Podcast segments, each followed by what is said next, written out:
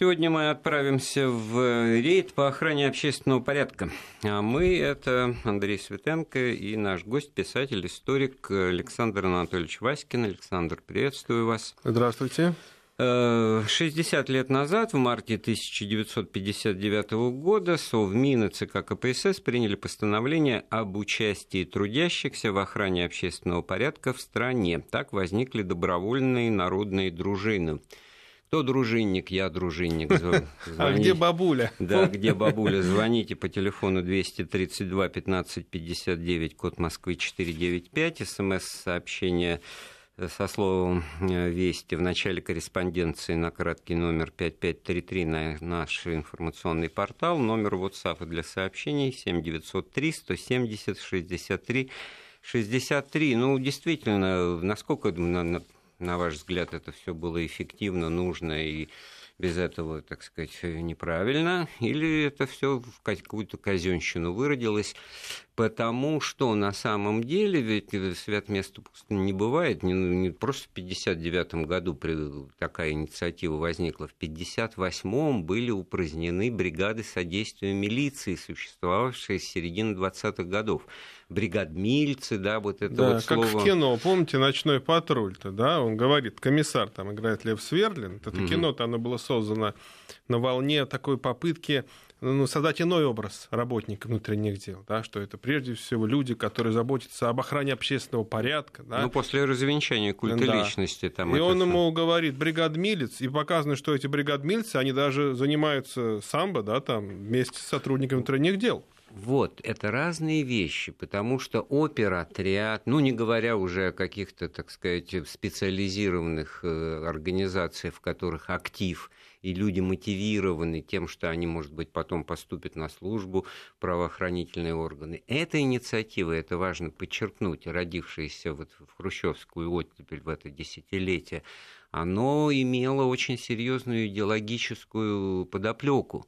Потому что, сейчас краткий курс марксизма-ленинизма, да? Да. Государство – это аппарат насилия одного класса над, над другим. И это, значит, все зазубривали еще в школе. И спрашивается к концу пятидесятых годов, при окончательном построении социализма, о чем партия объявила, какие враждебные классы? Пока они были, их надо было подавлять. Тогда, значит, у нас эн ка вэ дэ и прочие органы именно внутренних дел, милиция, существовали и свою функцию выполняли, опираясь, но в том числе вот на политически грамотных, отобранных и каких-то вот бригадмильцев, да? А здесь получается, что была взята линия на передачу ряда функций государства по мере строительства социализма, а так еще и коммунизм. Социалистическое строительство. И да, коммунизм через двадцать да, лет. Да. Так вот, функция охраны общественного порядка, ну, следить за какими-то мелкими там, бытовыми Воришкой, там, да. правонарушениями, да, хулиганами, вот, теми, кто общественный порядок нарушает, да. Да, вот, призвать к порядку. И вот это вот очень интересное явление. Это я не просто что-то домысливаю, сами оцените. В шестидесятом году было упразднено Министерство внутренних дел. Да, и совершенно другое министерство появилось, охрана общественного порядка. Ну, фактически это было то же самое. То же самое, но под другой вывеской. Но вот это вот вывеску просто так не меняет. Министерство охраны общественного да. порядка. То есть уже как бы внутренних дел вот с этой исторической, да. так сказать, подоплекой, опять-таки, значит, очень и негативной, там и царские времена, сталинские времена. Вот это вот, понимаете, символ полицейского с дубинкой, это было, значит, в странах капитала, где бьют по головам трудящихся, а у нас трудящиеся сами на страже порядка стоят и несознательных борются с родимыми пятнами капитализма, пережитками. Это и пережитками. Вот такая это была, значит... Да, вы знаете, в этом постановлении пятьдесят девятого года было написано, прям непосредственно в начале, что мы уже победили бедность и нищету, и поэтому следующим этапом у нас должна быть борьба общества вот с этими пережитками. Это очень интересно. Но ведь была причина истинная. Рост преступности, вызванный амнистией пятьдесят третьего года. Ведь тогда же э, реабилитировали не только незаконно репрессированных, да, в годы культа личности, но и выпустили очень много преступников. И вот число... Ну, вот это Бериевское, да, холодное лето пятьдесят третьего да. года, это как раз-то выпускали именно у совершенно верно, да. А число преступлений стало расти. То есть динамика неуклонно, так сказать, ползет вверх. И Хрущев, он выбирает между двумя выходами из положения. Первое — это усиление органов. Вроде бы это логично, да. То есть, а он что делает? Он, наоборот, ликвидирует союзное министерство и передает как бы это все на а, муниципальный уровень, да. Это очень интересно. И он считает совершенно искренне, что за эти двадцать лет, которые остались до коммунизма, удастся полностью победить, по крайней мере, преступность мелкую. Вот этих вот иждивенцев в том числе. Ну вот э, мы знаем с вами замечательную э, картину «Бриллиантовая рука». Вообще у Леонида Гайдая «Дружинник», похоже, это один из любимых персонажей. Вы да, начали, вот... да, с самого, так сказать, уже это фильм шестьдесят восьмого года. Я его тоже себе записал, а фильм в качестве иллюстрации. Моргунов, ну... да, вот уже странное явление, что почему он дружинник? Ну и почему он ночью там оказался? Операция «И», да, да, вот эта вот инсталляция, где бабуля, значит, пытаются читалось, что... инсценировать ограбление уже разворованного у... склада. Всё уже украдено до и вас, на самом да. деле у зрителя не вызывало никаких откуда сомнений, взялся, почему да? вдруг вот, значит, этот вот один из бандитов, так говорить бывалый. будем, бывалый, он одет не в милицейскую форму, то есть он не оборотень в погонах, да, какой-то получается, а... Прилично очень, да. А не, намного и не претендует, я дружинник. Оказывается, это вот отражение той практики, которая была в то время, и не странно даже его в ночное время, в общем-то, видеть. Хотя, на самом деле, ночные дежурства, это тоже сейчас очень интересно. Это прошло много ну, лет, и вот... Да, ну, вспомните «Бриллиантовую руку». Кто там дружинник? Управдом по фамилии Плющ в исполнении Мордюковой. Даже она дружинник, у нее красная повязка, кстати, отличительная черта, да?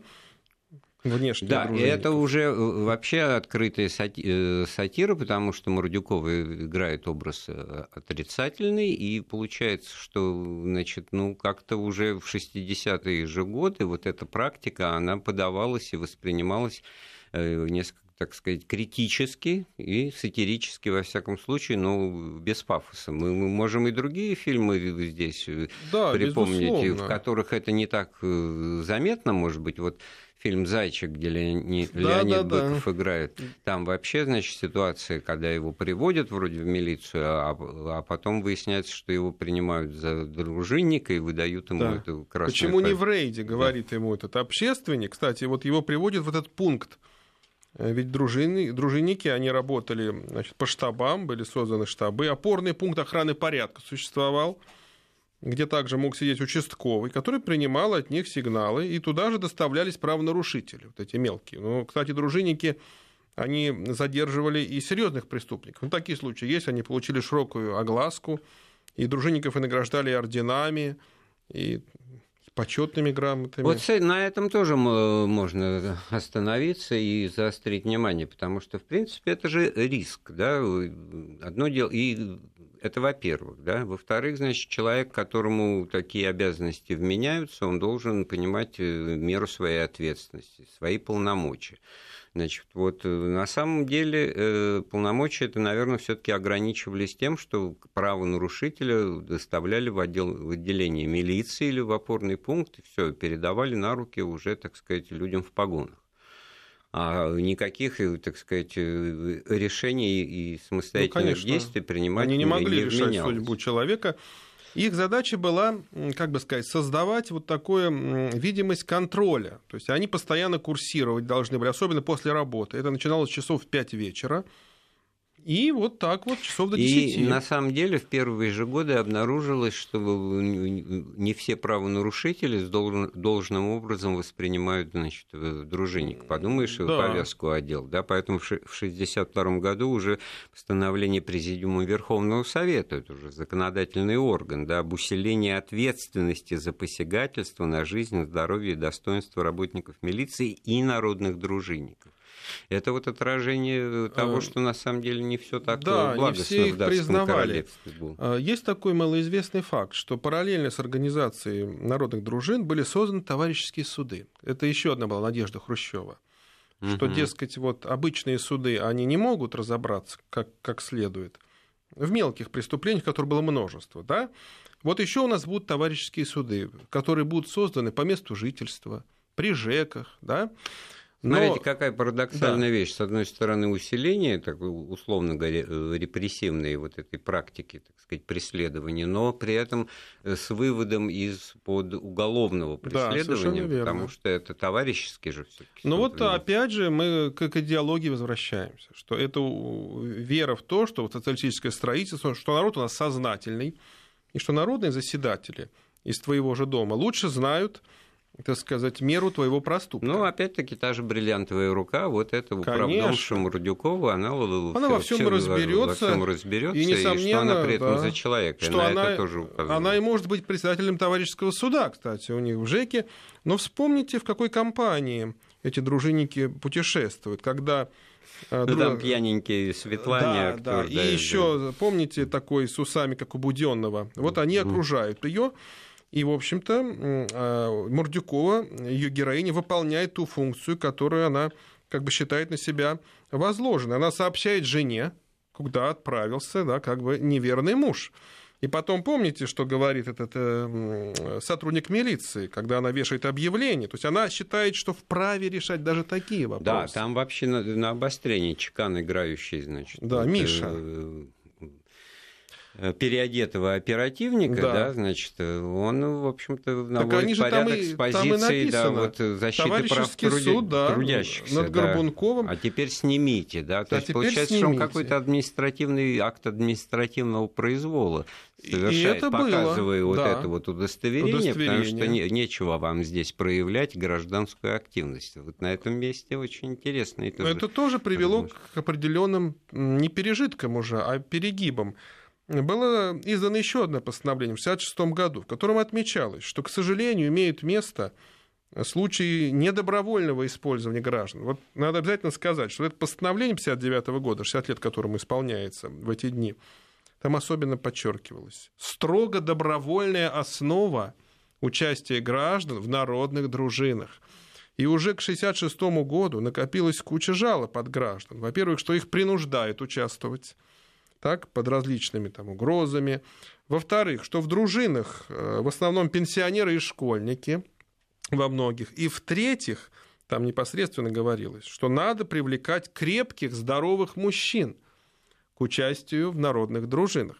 И потом уже стали задумываться над стимулированием людей. И уже приняли историческое решение прибавлять три дня к ежегодному оплачиваемому отпуску каждого советского человека, который активно участвуют вот в этом движении народных. Будем ходить действительно как в рейде в шестидесятые, в семидесятые, может быть, восьмидесятые и дальше. Вот уже нам пишут, самые обаятельные и привлекательные. Да. Надя кинулась отгонять от машины хулиганов. Я, честно говоря, не очень что-то помню. Ну, вспомните, с этого начинается практически фильм, что она с фингалом приходит, встречает свою подругу. Вот, она как раз побывала в рейде. И она с еще своей с коллегой, такой общественницей. Помните, была замечательная актриса театра «Современник» Иванова. Она все время играла представителя месткома. Mm-hmm. Вот они вдвоем с сумками идут. Это очень показательно. Середина восьмидесятых годов и слышат э, в подворотне э, какие-то странные звуки, и они задерживают, соответственно, этих воров. И она получает фингал. Потом ей вручают грамоту почетную. А подруга, вот этот психолог, говорит ей, не, не занимайся так активно общественной жизнью. И она увязывает вот эту вот общественность, общественную ее деятельность с ее невозможностью, в конце концов, выйти замуж уже давно. Но там ведь еще другая группа коллег у этой Нади, которые говорят, что вы к пьяным мужикам пристаете, вы идите с нами в рейд, мы никому не пристаем. Вот это, в общем, уже такое время, когда большой скепсис возникает и у власти, а в народе он давно уже возник по поводу эффективности народных дружин. Да? Что, понимаете, вы посмотрите, люди спешат побыстрее домой прийти, да надо в магазин забежать, а тут идти. Ну, тут впору сказать о мере поощрения. Ну, что почетная грамота за, значит, за фингал под глазом? Значит, я, сколько помню, это все базировалось на трех днях к отпуску. Да, конечно. Потому Но еще... что, значит, я по обе стороны баррикад да, находился, безусловно. Может, будет время, расскажу, значит, про ту. А пока, значит, и удостоверение на работе, значит, профсоюзная организация, ее руководителем, комсомольская организация, партийные организации вменялось, значит, по указанию сверху, значит, сформировать энное количество, ну, там, в процентном отношении от рабочих, от работников данного предприятия. Вот, и вперед, значит, а, а чем людей заинтересовывать? Ну, три дня к отпуску, это, это что-то, значит. Но, Но не... все равно большая часть людей почему-то не хотела. Ну, вот в какой степени, как вам кажется, это все было, я вот сейчас это уже постараюсь вспоминаю, значит, ну вот пришли в опорный пункт, записались в книгу, выдали нам эти повязки, значит, указали маршрут следования, значит, сказали, что вот... проверку обратно в восемь придете, в десять, и, и что через два? Ну, мы пошли в кинотеатр, вот напротив Новодевичьего монастыря, там был, угу. значит, раньше кинотеатр, сейчас театр, вот, на Большой Пироговке, да, значит. Хорошее, вот, место. Хорошее место, ну, и работали я тогда на Большой Пироговке, вот, и, и вот мы должны были курсировать, ну, вот эту вот паузу ну, с, с восьми до десяти, да, да мы провели, значит, и, хотя не я был инициатор, но, так сказать, какой-то... Бывалый человек, это совершенно спокойно, как дважды два. В десять часов мы вернулись, дали повязки, ушли, и никто... Но вы нас... никого не задерживали? Никого, мы никого не задерживали, а главное, что нас никто не задерживал, не препятствовал. Это уже как бы показатель того, что это, ну, очковтирательство. А великое. Было кого задерживать? То есть вот это вот... А вот это ведь самое интересное. Хулиганы. Если вы повязку, вот сейчас вот представить себе человека, дай ему повязку и полномочия, так он тебе через пять минут по полную комнату комнату набьет правонарушителя этого за нарушители это, это того-то за того-то, у этого, то это только, только дай волю, да. так сказать. Вот в чем опасность-то. Поэтому, с одной стороны, дело рискованное, потому что там действительно были случаи, когда вот знаменитое дело в Витебске, по-моему, в шестьдесят втором году, когда в рабочей столовой где-то на предприятии двое дружинников значит, решили обуздать двух, так сказать, распоясав, ну, пьяных, да, значит, вот один побежал, значит, за милицией, а второй их начал как да, бы сторожить. Так они писали. Достали ножи, и, значит, его поранили, он, он еле выжил. Так там вообще выяснилось, что этот вот хулиган пьяный, да, он какой-то предатель во время... Преступник, государственный да. военный преступник, во время войны перешел на сторону Ура, немцев, да. да, ну, там все-таки надо понимать его разницу, там, да, его даже... и расстреляли. Ну, непонятно только, значит, не получил ли он своего, значит, э, тогда после войны сразу в сороковые скрывался, наверное, скорее всего так. И поэтому понятен его мотив, что ему сейчас через ерунду начнет да. что-то раскрываться, и вот он на такие вещи пошел. Я вспомнил, сюжет уже отнюдь не комедии, фильм «Противостояние» был, там Болтнев играл, да, да, вот, преступника, мрачный. Да, фашистский Кро- Кротов, да? Кротик. А, Кротик. А Басилашвили полковник. Полковник. И как вот уже реминесценция со, со временами войны и современности на стадии шестидесятых, семидесятых годов. Вот, поэтому это все, так сказать, далеко не смешно было. Но при этом, значит, все-таки в таком массовом порядке, ну... двести восемьдесят две тысячи, значит, добровольных народных дружин. Если даже в каждой по десять человек, это уже почти под три миллиона. Ну, да? Всего якобы тринадцать миллионов. Ну, не знаю, насколько это вообще... Вот. Ну вот это, это массовое вовлечение, да, с одной стороны, а с другой стороны, ну, уровень эффективности и качества вот такой какой-то стремящийся все-таки, наверное, к нулю, потому, да. потому что, повторяю, речь идет не о каких-то... Они потом вот стали возникать э, и перед Олимпиадой, и во время Олимпиады, попозже это тоже можно рассказать будет, как оперативные студенческие отряды, как оперативные... молодежные отряды, но это все не просто факультатив, это же все получается э, к тому, о чем, что актуально и сейчас. Вот э, есть э, организации, группы активных э, гражданских граждан. Э, граждан, и вот э, как среди них выбор, значит, по принадлежности к правящей партии, значит, отряды молодежные, да, ну тогда была одна, все было понятно, это забота комсомола. Сейчас как-то с этим уже сложнее, да, партийные принадлежность. Казаки, которые, значит, вот, до семнадцатого года, мор... до семнадцатого, да. И сейчас очень даже, так сказать, тоже. Ну вот я вам хочу сказать, и это, в общем, вызов... до революции идет. И ни за какие отгулы они, да, а тут они от всей души. Вот, в частности, неоднократно казаки участвовали в подавлении студенческих волнений. Это до революции. До революции семнадцатого года. И такое было и не раз, в частности, в Охотном ряду, когда студенты Московского университета, да, устраивали, значит, там, митинги, и казаки вместе с полицией загоняли их в манеж нынешний. И там их держали некоторые. Кстати, время. Коль скоро вы в такую историю углубились, вот первые сообщения, как бы первая информация о возникновении именно таких вот, как народных дружин, это почему-то, вот я тоже удивился, со временами Александра Третьего связано. Ну, это естественно, потому что там, помните, ведь еще Ходынка. Там невозможно. Нет, было... Ходынка — это Николай уже, второй. Да, уже при Никола... еще и при Николае втором, при Александре третьем. Народность, опять же, вот вам та же самая, воплощение народности. И это при люди... том, что и Жан... как вот это... Ну, Аркадий Гайдар и жандармы на, на постах стоят, да. А только нет нам буржуина, покоя ни в светлый день, ни в темную ночь. А вот все-таки странно, почему не возникла необходимость, она какая-то тоже была единовременная. Нет, это, вы знаете, оказывается, и в других странах тоже были подобные движения. В той же Великобритании определенный есть посыл в обществе, все равно участие в наведении общественного порядка, его нельзя отрицать. Вот, честно говоря, не понял опыта Великобритании в чем. Увидев, что на улице, значит, появился какой-то некий общественный новый человек, да. Думаю, позвонить в полицию. Так это, да, всегда было, есть и будет. Но у них там это распространено. Вот. В Германии в той же самой и так позвонят. Там рекорд — это появление на районе незнакомцев и звонок пятнадцать секунд. Да. Это где-то в Швейцарии. Да. Да. Уже просто, значит, из окна.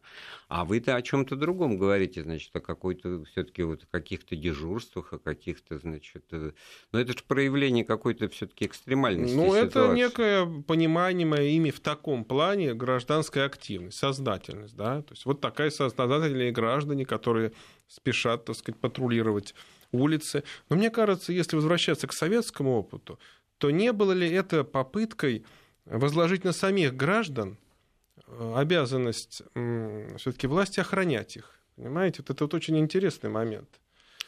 Вот, интересно, потому что, с одной стороны, может быть, вот когда это при Хрущеве начиналось, то это заключалось в том, чтобы не, не умножать ряды милиции, то есть не тратить деньги государству на профессиональных а правоохранителей, да, переложить, да, да, сокращать, милиции, сокращать, да, как и армию, так и милицию, а, ответ, а, значит, перекладывая на плечи трудящихся, вот по вполне, так сказать, уже сказано мною, государство у нас бесклассовое, и многие функции государства, они на плечи трудящихся, общества, и это, в общем-то, тоже парадоксальная вещь, тут можно много хорошего увидеть.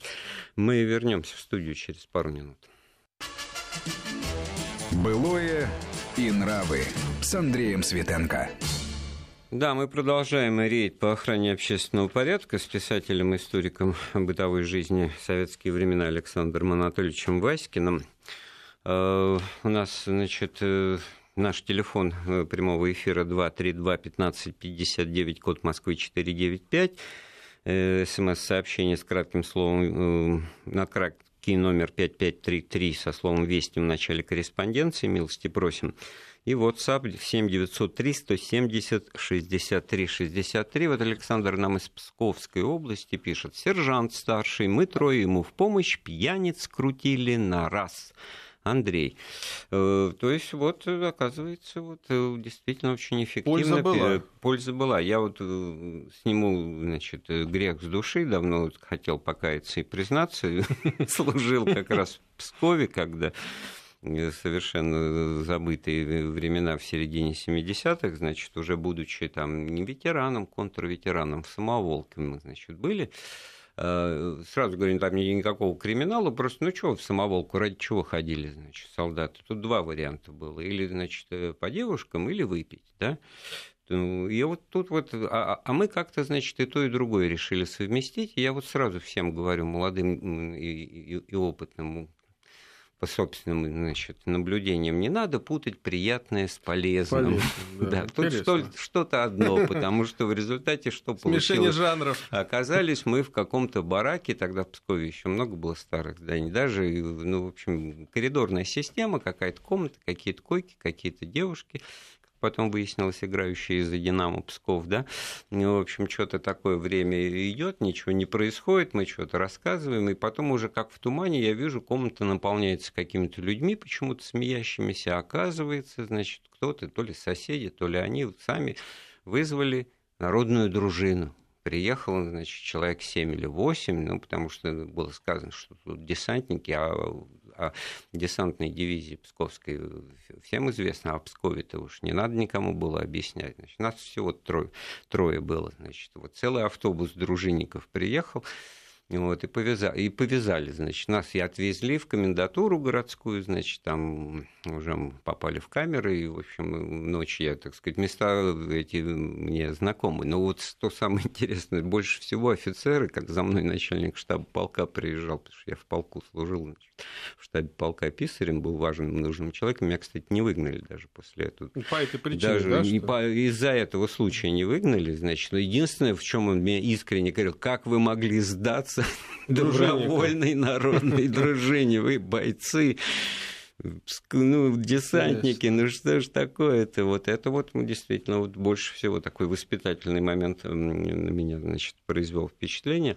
И вот двоякое отношение, потому что если бы, да, нас поймал патруль, если бы нас поймал там даже летуны, обычно, так сказать, там между десантниками и летунами в Пскове всегда было соперничество, это был бы один разговор. А тут, в общем-то, какая-то совершенно невоенизированная штат, штатская, да, организация, которая вот, оказывается вот такими... Людям, наверное, там за это что-то, какие-то благодарности. Значок, тоже... во-первых, вручали. Вот, что-то они пресекли. Почётную очень серьезно, да. Но это приводило к разным последствиям. Вспомните, был такой фильм «Плюмбум» или «Опасная игра». А, да, и был такой. Да, и вот там этот э, главный герой, парнишка, который э, карает зло, да, вот он хочет этих алкоголиков, бомжей, он там на них охотится буквально, а его не берут. Там же дружинники, вот они ездят на этом старом, э, на «Москвиче», по-моему, да, видавшем виды. Угу. Ему очень хочется попасть в их среду, в их компанию, но они не принимают его.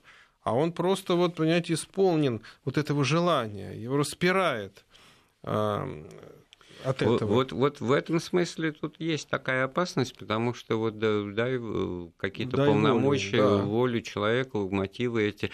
Ну, раньше считалось, что это все вот действительно под контролем, и, и наверное, не, не каждого. Но, с другой стороны, вот минимальность функций, и, в общем-то, необязательность там какого-то, ну, план по поимке, по отлову там отсутствовал, да.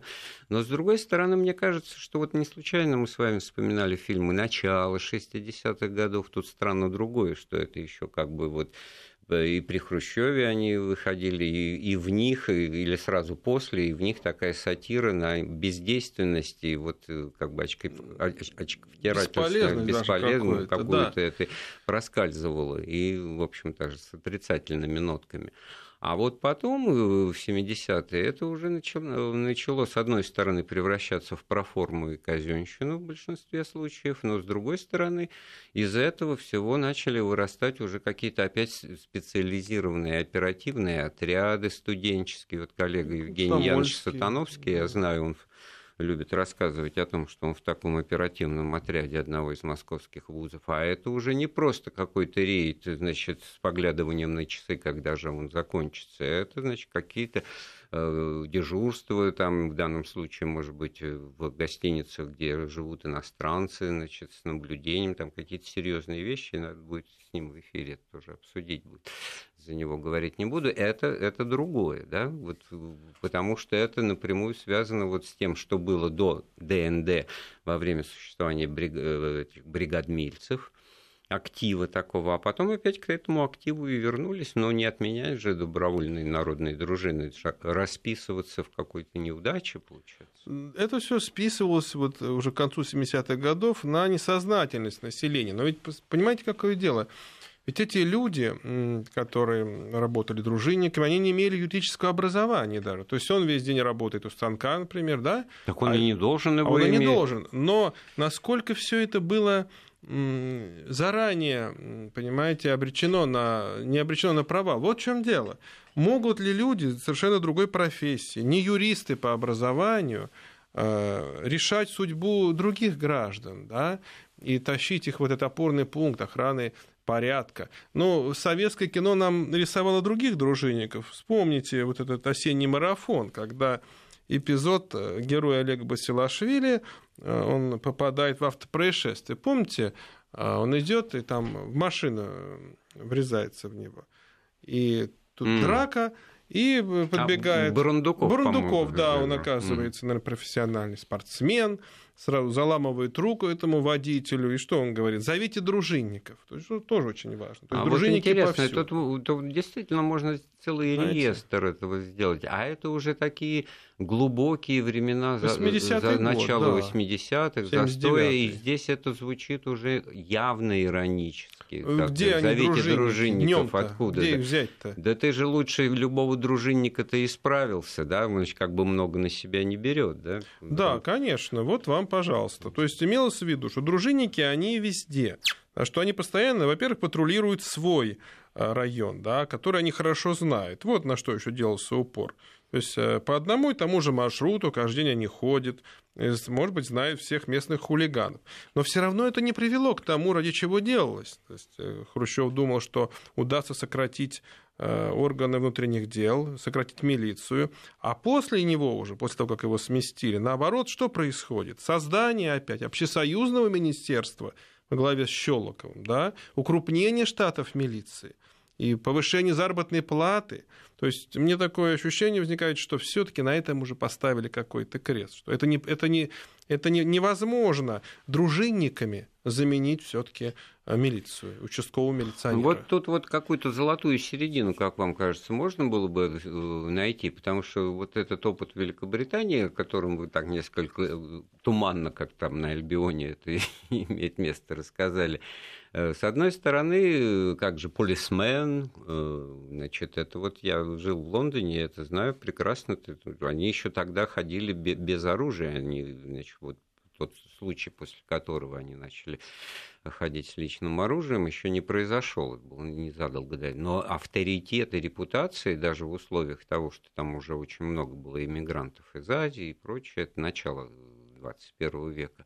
Это вот на меня производило впечатление, потому что это, это, это было солидно, это было всегда, значит, никогда вот в ситуации обращаешься к какой-то просьбой, ну, в основном, как пройти, или по отчаянию на что-то указываешь. Ну, был у меня там один случай, когда я сказал, обратите внимание, вот там, значит, какой-то, наверное, воришка, вот он выбежал из бутика, значит, и все такое, ну, прореагировал, что-то начал говорить воки-токи, значит, и все, все это так. Но, но вот так вот, если... Сегодня, не более того. Да, сегодня они нашли другой выход. Это повсеместное распространение видеокамер, понимаете? Тут ну, очень это... интересный момент такой. То есть получается, что присутствие некоего постоянного контроля необходимо. Да? Вот о чем идет речь. Вот сегодня, возьмем нашу сегодняшнюю ситуацию. Куча охранников везде. Согласитесь, что тоже такая специфика нашего времени. Куда бы вы ни пришли. Ну, наш разговор к этому подходил, потому да. что что там добровольные народные дружины, ЧОПы, сейчас же любая организация имеет какой-то штат, круг охранников, и все в этом смысле поделено, и, и ничего другого искать уже не надо, вроде бы как. Да? Да, но, как правило, как выясняется все время, когда происходят резонансные события, ну, будь то школы какие-то, да, там, или общественные места, что эти охранники не могли даже толком оказать сопротивление. Вот это интересный момент. Хорошо, вот вы сказали школу или там детский сад. Вот сейчас вот у меня за дочерью я в детский сад прихожу, у меня есть, значит, какой-то совенок, карточка специально, по которой... У меня есть, да. Вот, в качестве... Так, вот да. эта карточка показывает, что я не потенциальный нарушитель, а ну, уж никак не потенциальный бригадмилец или вот в шаге от этого. Это просто, ну, какой-то, так сказать, персонаж, в отношении которого, а такие мы все при желании, так можно сказать, безусловно, действуем. протестуют против, значит, злоумышленники и должны защищать, значит, правоохранительные органы. А мы в этом смысле, значит, обыватели, а мы в этом смысле, значит, ходим под боком. Если по отчаянию что, значит, обращайся в милицию. Но, но вот это вот, как раньше, не проходите мимо, это же ведь гражданская раньше... активность, вот, да. По-моему, это не, не очень даже... Раньше упор делался на сознательность. Вот эта сознательность гражданина, да, что советская сознательность, советские люди все-таки, да, вот когда это постановление принималось, что это другое поколение. Да, конечно. Выросло, а, куда, а куда вы смотрите, а почему вы это допускаете? Да. А потом не будем забывать, что основа вот этих отрядов — комсомольская организация. Вы не могли отказаться, ведь правда, если вас посылали туда, потому что комитет комсомола, вас вызывают. И почему еще были жалобы на принуждение участия добровольных народных дружин? Да по этой же причине. Потому что большая часть людей сама по себе не пошла бы никогда после работы ловить этих пьяниц, так сказать, тунеядцев, потому что у каждого есть своя работа, свое рабочее время, время отдыха. Вот это, опять же, желание подменить обязанность, чью-то обязанность потом голым каким-то энтузиазмом, что было свойственно для той эпохи. Во-первых, энтузиазмом, а во-вторых, значит, все вот эти провальные или нерешенные, так сказать, соответствующим профессиональным образом темы закрывать вот такой вот энтузиазмом массы. Конечно. Походы на овощную базу. Вот сейчас а молодым я... абсолютно невозможно да. объяснить. Это же не что просто кто такое? захотел, да. а как это так? Ты работаешь в НИИ или еще где-то, и вообще где бы ты ни работал. Оказывается, у любого предприятия есть разнарядка в зимнее время, значит, на овощную базу выделять энное количество людей каждый день для того, чтобы перебирать картошку и другие там овощи, фруктов. Лучок там. Фруктов не видел, честно говоря, ходя. Значит. И вот знаменитая, значит, там на Сетунском проезде у Мосфильма эта база большая, там же железнодорожные пути, Киевский вокзал, вот туда вот я, ну, раз в двадцать в свою жизнь сходил, это точно, а может быть, даже и больше за, за те годы. Почему? Да, даже как-то вот так выяснялось, что есть такие работники, которые, ну, в общем, там рядом живут, ближе чего-то, ну, вот пускай он там на этой базе и пропадает, его на, на работе-то месяцами не видит. А что, на работе ему зарплата, зарплата идет. Это же не с отрывом от производства, без отрыва от производства. Да? Получается, что очень хорошо. Он выполняет, он фактически работает на овощной базе, значит, не будучи никаким там, значит, оформленным человеком, поэтому особенно ничего вынести ему не дают, этим занимаются профессионалы. Которые вот там... опять же, нужен профессионализм везде, правда? Но вспомните народный контроль. А с другой стороны, значит, работа-то страдает так или иначе. Да. Это фильм «Гараж», пожалуйста. Да, там, где вот он, член-корреспондент, да, он вот. оставлял визитную карточку. А что же находят пульке. покупатели в магазине, значит, с пакетом карточек? Да, О, боже карточку, мой, визитную да. карточку членкора, значит. Который... Вспомните народный контроль, то же самое, да. Вот эти народные контролеры, простой народ, работяги, которые отправлялись по магазинам и боролись с перегибами, да, опять с пережитками они боролись, потому что куда-то продукты пропадали все-таки, но при умелом подходе любой визит такой хороший гастроном, он оканчивался очень хорошо для тех, кто в этом народном контроле. Грамотно состоял. организовать да. и зайти не, не, не с той стороны, конечно, и без скандала, а каким-то образом пока. Но ведь так любое дело можно вывернуть наизнанку, к сожалению. Да?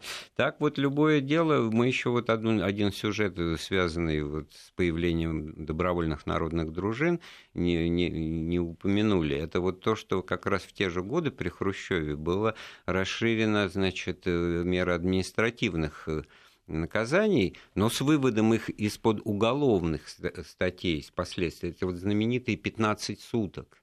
пятнадцать суток. А, то, что мы видим, вот то, что помните, в фильме том же «Верзила». Операции... Да. На пятнадцать суток, вот. говорят. И это, значит, не судимость, это просто, значит, вот мера общественного порицания с привлечением к общественно полезному труду. Насколько вливается человек на полный, говорит на полный. Басов, милиционер, на пятнадцать суток. А, полторы декады, там Пуговкин играет такого очень интересного прораба. Вот. И, так, и это, между прочим, было отражение очень такой практики, очень характерной и распространенной. Она тоже потом сошла на она нет, потому что вот это ликер-водочный завод заявок не прислал, значит, это мясокомбинат тоже, цементный завод. Это вот в начале шестидесятых, это по рассказам взрослых, я еще тогда трудовой деятельностью не занимался, это имело место, потому что вот действительно привозили, мог директор даже вот архива древних актов на Большой Пироговке сделать заказ, и ему для обеспыливания, значит, архива хранилищ привозили под надзором мили... милиционера вот этих пятнадцати суточников.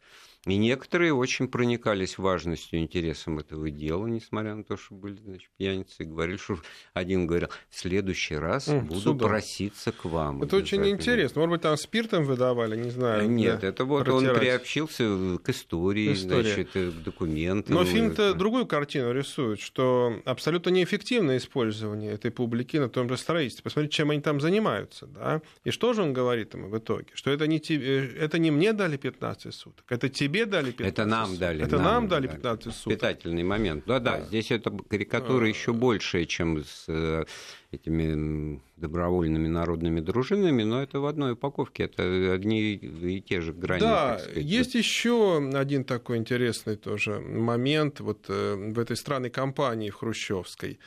На поруки.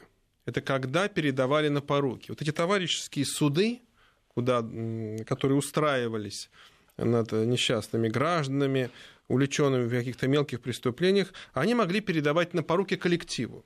Так вот, что самое поразительное, в первые года существования товарищеских судов даже убийц передавали на поруки. Можете себе представить? Более ста человек по статистике. Это в какие годы?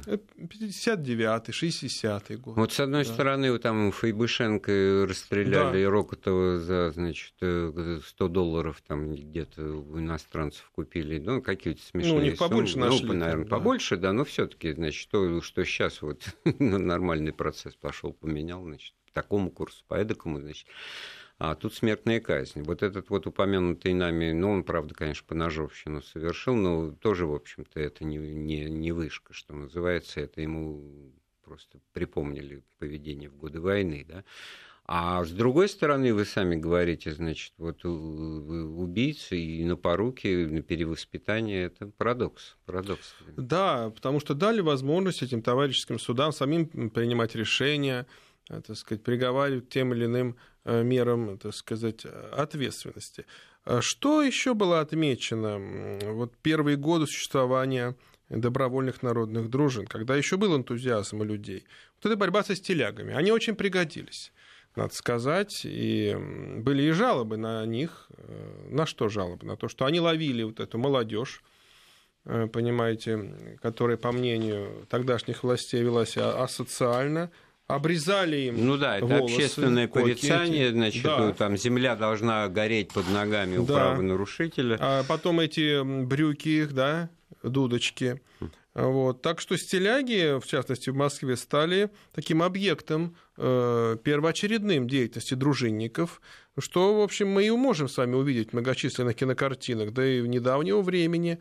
Вот вам, пожалуйста, для чего в первую очередь использовались дружинники в Москве в те годы, когда велась борьба ну, с вот теми, считается, что в девяносто первом году все это закончилось, но вот в начале девяностых есть интересная информация, что в ряде городов и в Москве, и в Омске, и в Ярославской области, и в Ярославле, и так далее, и так далее, все-таки существовали через инициативу местных властей аналоги народных дружин, и даже закон вот о Московской городской народной дружине был э, принят в девяносто третьем году, и все это, так сказать, никуда не исчезало целиком и полностью, а потом это начало, так сказать, э, ну, возрождаться, и в данном случае сейчас мы уже э, говорим о том, что есть и федеральный закон две тысячи четырнадцатого года об участии граждан в охране общественного порядка, вот, который фактически означает и возобновление деятельности добровольных народных дружин на территории нашей страны. Ну, сейчас еще движение волонтерства очень распространено, правда?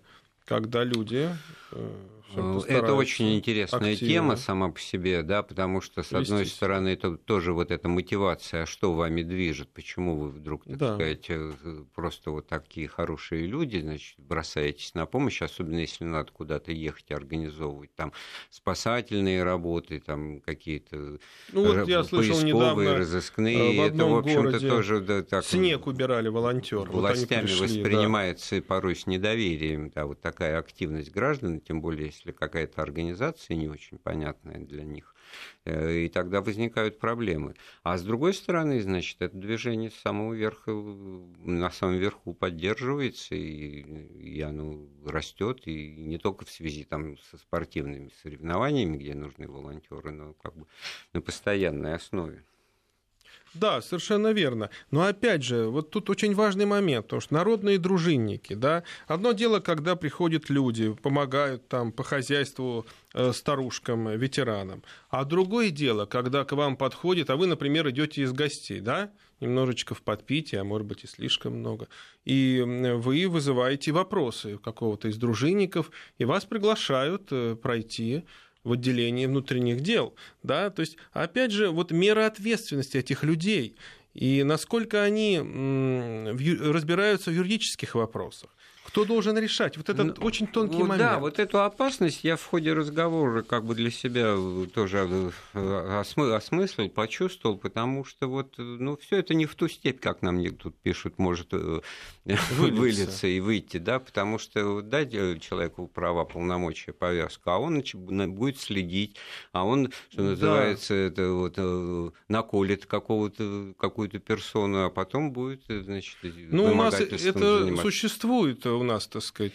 Ну, хотя бы вот не, не на этой ноте надо было заканчивать, но время просто истекает. У нас в гостях был историк и писатель Александр Васькин. Эфир программу подготовил и провел Андрей Светенко. Всего доброго.